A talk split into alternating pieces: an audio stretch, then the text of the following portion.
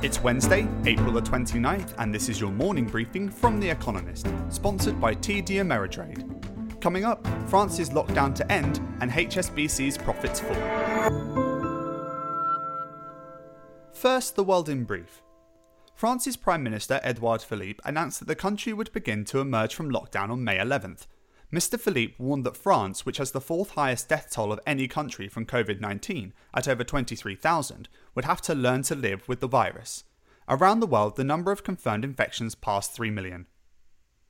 Russia's lockdown was extended until at least mid May, as President Vladimir Putin warned the most intense stage of the fight against COVID 19 still lies ahead.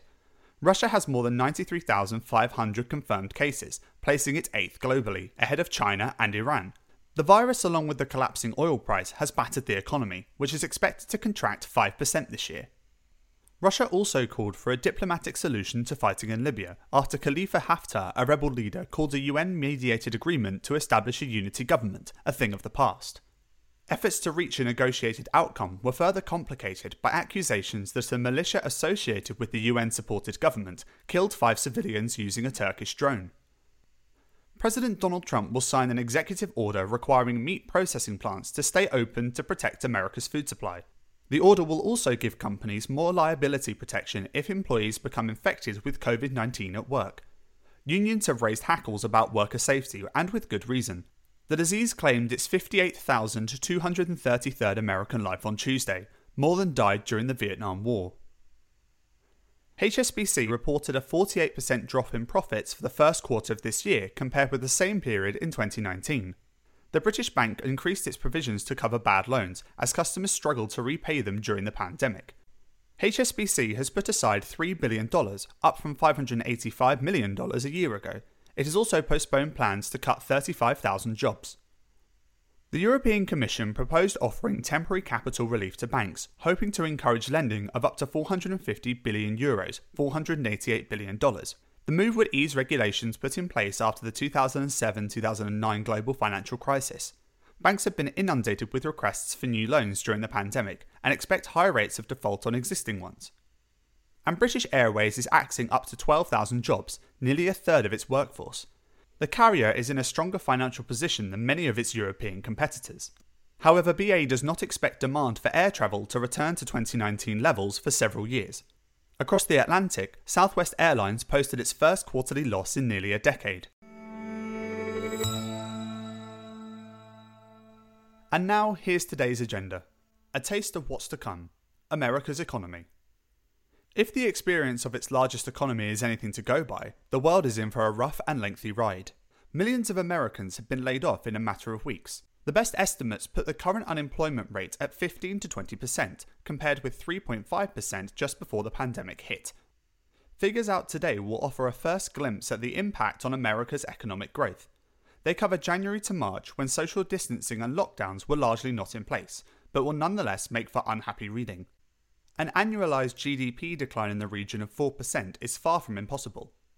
The bigger question on many analysts' mind is how deep the recession could get. Thanks to a raft of stimulus measures, unemployment will probably not rise much further. But by the end of the year, America's GDP could end up 5 to 10% below where it was at the beginning. Don't shoot the messenger. Facebook braces for bad news. The social media giant turned to a favourite tactic last week, mimicking a popular competitor. Facebook deployed it in the past against Snap, another social media firm. This time it tried to lure users of Zoom, a video conferencing platform. A new service, Messenger Rooms, offers a similar experience while trying to fix Zoom's flaws, such as concerns around privacy. But investors will be more interested in Facebook's bread and butter business when it reports quarterly earnings today. Although activity on Facebook has leapt thanks to housebound, news hungry users spending on advertising, its main revenue source has shriveled as businesses cut costs to weather the pandemic. Facebook will probably try to cheer investors by pointing to its recent $5.7 billion investment from Jio Platforms, an Indian telecoms provider, which builds on its already dominant position in the world's second biggest internet market. Yet it will be hard to distract them from weak revenue. Facebook may report its first year on year quarterly decline. In the soup Thailand's economy. Today's industrial production figures will show that Thailand's factory output declined in March for the 11th month running. Southeast Asia's second biggest economy was ailing before COVID 19. Now it is suffering the deepest recession in the region. The IMF expects GDP to fall by 6.7% this year. The country's two economic mainstays, tourism and trade, are suffering. Although a fiscal stimulus equivalent of 3% of GDP is underway, domestic demand is in a funk. Some 20 million people have applied for state aid, and a third of the workforce faces unemployment. Poverty and inequality are rising. Despite this grim outlook and just seven new COVID 19 infections reported yesterday, the government has extended the state of emergency and lockdown measures until the end of May. Thailand's last economic calamity in 1997 became known as the Tom Yum Kung crisis after a searingly hot local soup. This one will not be any easier to swallow. In need of a bump start. Volkswagen. Two days after it restarted production at the world's biggest car factory in Wolfsburg in northern Germany, Europe's largest car maker today reports its results for the first quarter. They are bound to be gloomy. China, which spent the beginning of the year in the throes of the COVID 19 outbreak, accounts for 40% of Volkswagen's sales. Although China is reopening, consumers in the Middle Kingdom and elsewhere will remain anxious for the foreseeable future. Herbert Diess, VW's boss, is calling for a stimulus package funded by the German government to revive the industry, including a buyer's premium for both petrol powered and electric cars. He hopes that VW will cope without direct state aid and insists that he intends to pay shareholders a dividend for 2019, although he may cut it if VW ends up taking government money.